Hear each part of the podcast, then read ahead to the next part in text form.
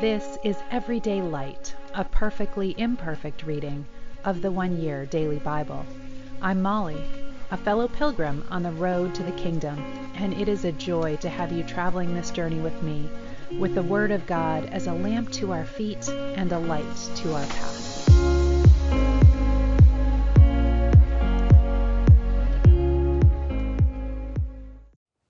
Welcome. This is the one year Bible reading for May 15th, and we start today in the Old Testament in 1 Samuel chapter 17, and we're going to hear the very familiar tale of David and Goliath. The Philistines now mustered their army for battle and camped between Socoh in Judah and Azekah in Ephesdammim. Saul countered by gathering his Israelite troops near the valley of Elah. So the Philistines and Israelites faced each other on opposite hills with the valley between them. Then Goliath, a Philistine champion from Gath, came out of the Philistine ranks to face the forces of Israel. He was over nine feet tall. Now, this is surprising to us, but we knew that the land that they were going into was filled with giants, and they've conquered many of them, but Goliath is clearly one of the remaining giants in the land. He wore a bronze helmet, and his bronze coat of mail weighed 125 pounds. He also wore bronze leg armor, and he carried a bronze javelin on his shoulder. The shaft of his spear was as heavy and thick as a weaver's beam, tipped with an iron spearhead that weighed 15 pounds. His armor bearer walked ahead of him, carrying a shield. Goliath stood and shouted a taunt across to the Israelites Why are you all coming out to fight? He called. I am the Philistine champion, but you are only the servants of Saul. Choose one man to come down here and fight me. If he kills me, then we will be your slaves, but if I kill him, you will be our slaves. I defy the armies of Israel today. Send me a man who will fight me. This was not an uncommon practice in the ancient world because it um, it spared a lot of bloodshed if you would choose the champion from each army to fight the battle. When Saul and the Israelites heard this, they were terrified and deeply shaken. Now, David was the son of a man named Jesse, an Ephrathite from Bethlehem in the land of Judah. Jesse was an old man at the time, and he had eight sons. Jesse's three oldest sons, Eliab, Abinadab, and Shimea, had already joined Saul's army to fight the Philistines. David was the youngest son. David's three oldest brothers stayed back with Saul's army, but David went back and forth so that he could help his father with the sheep in Bethlehem. For forty days, every morning and evening, the Philistine champions strutted in front of the Israelite army. One day, Jesse said to David, Take this basket of roasted grain and these ten loaves of bread and carry them quickly to your brothers, and give these ten cuts of cheese to their captain. See how your brothers are getting along, and bring back a report on how they are doing. David's brothers were with Saul and the Israelite army at the valley of Elah, fighting against the Philistines.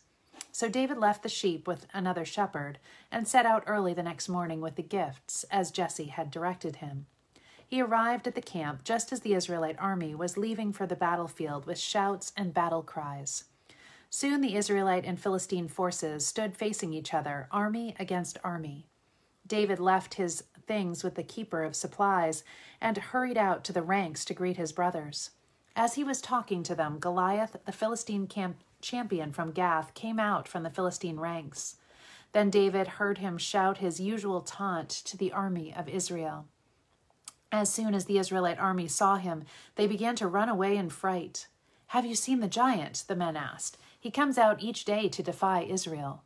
The king has offered a huge reward to anyone who kills him. He will give that man one of his daughters for a wife, and that man's entire family will be exempted from paying taxes. David asked the soldiers standing nearby, What will a man get for killing this Philistine and ending his defiance of Israel? Who is this pagan Philistine anyway, that he is allowed to defy the armies of the living God? And these men gave David the same reply. They said, Yes, that is the reward for killing him. But when David's oldest brother, Eliab, heard David talking to the men, he was angry. What are you doing around here anyway? he demanded. What about those few sheep you're supposed to be taking care of? I know about your pride and deceit. You just want to see the battle. What have I done now? David replied. I was only asking a question. He walked over to some others and asked them the same thing and received the same answer. Then David's question was reported to King Saul, and the king sent for him. Don't worry about this Philistine, David told Saul. I'll go fight him.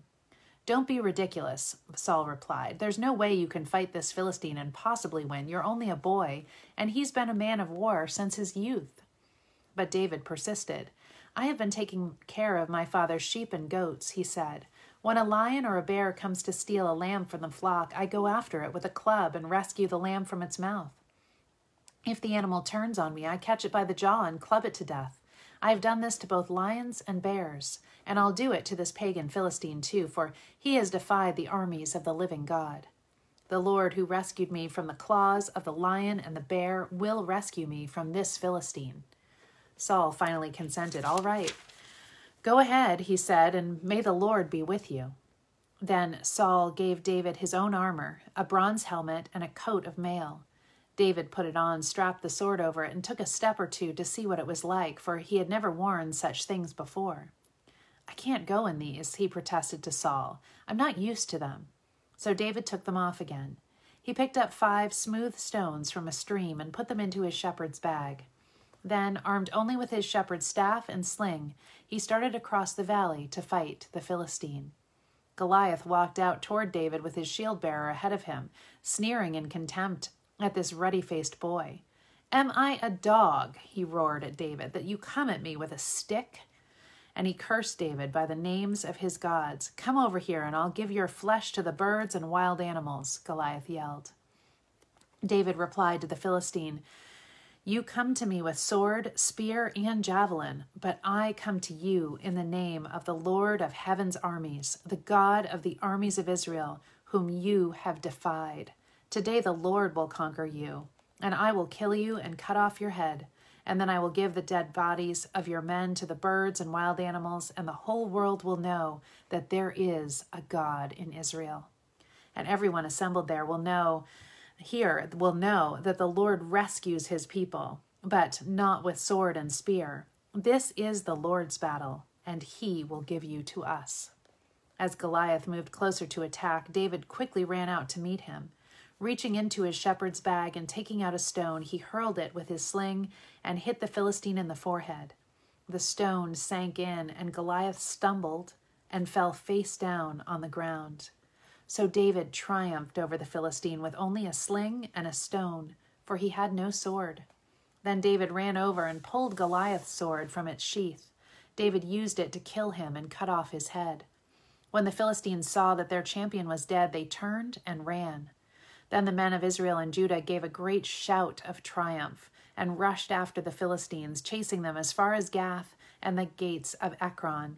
The bodies of the dead and wounded Philistines were strewn all along the road from Shaaraim as far as Gath and Ekron. Then the Israelite army returned and plundered the deserted Philistine camp. David took the Philistine's head to Jerusalem, but he stored the man's armor in his own tent.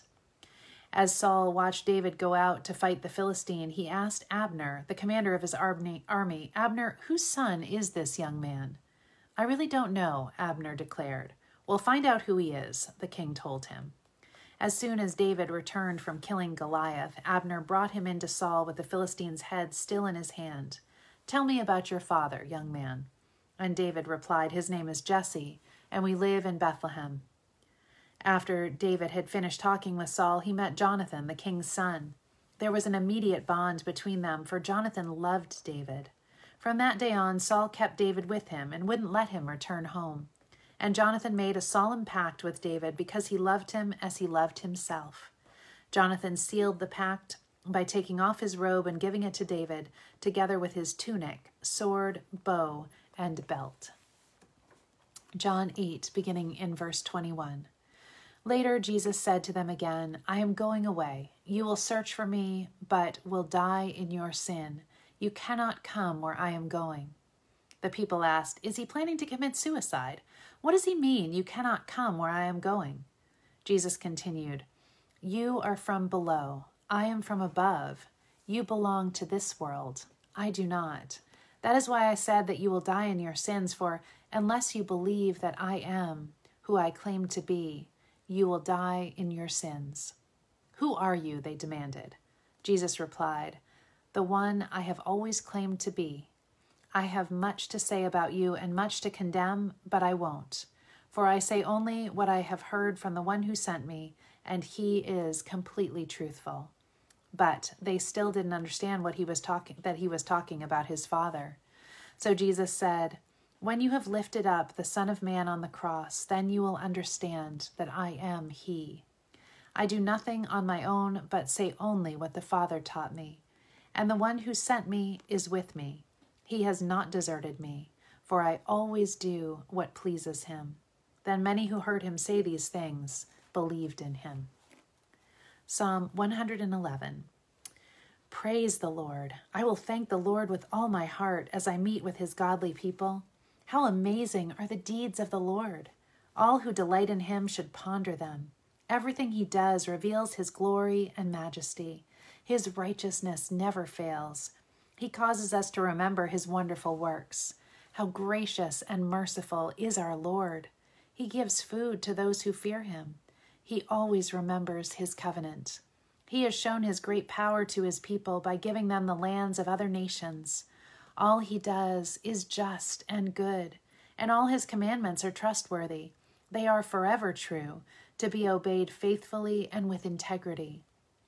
He has paid a full ransom for his people. He has guaranteed his covenant with them forever.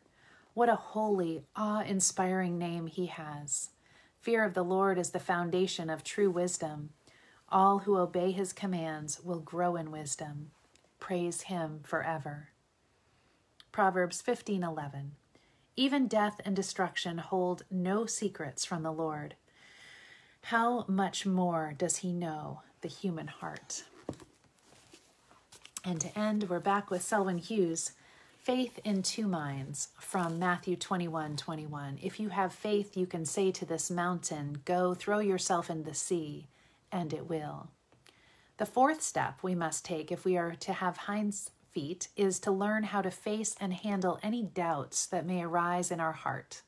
Most of us have to face the problem of doubt at some time or another, and unless we have a clear understanding of what is involved when we doubt and how to deal with it, our pursuit of God can be greatly hindered. The English word doubt comes from the Latin dubitare, which is rooted in an Aryan word meaning two.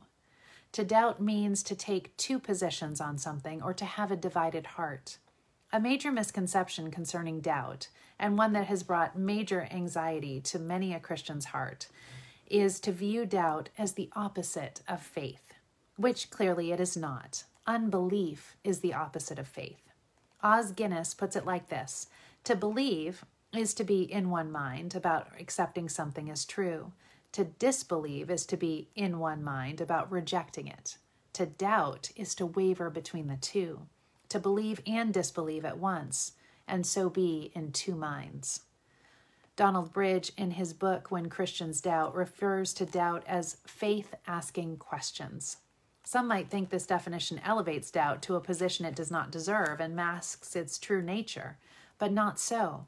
It is only when we understand what doubt really is that we can deal with it the way that we should. Doubt is, as Os Guinness puts it, faith in two minds and we'll hear more about it tomorrow.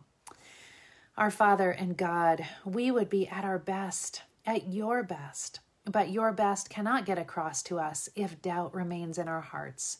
Show us the steps we must take to overcome doubt. In Jesus' name we pray. Amen. Love you. Have a wonderful day.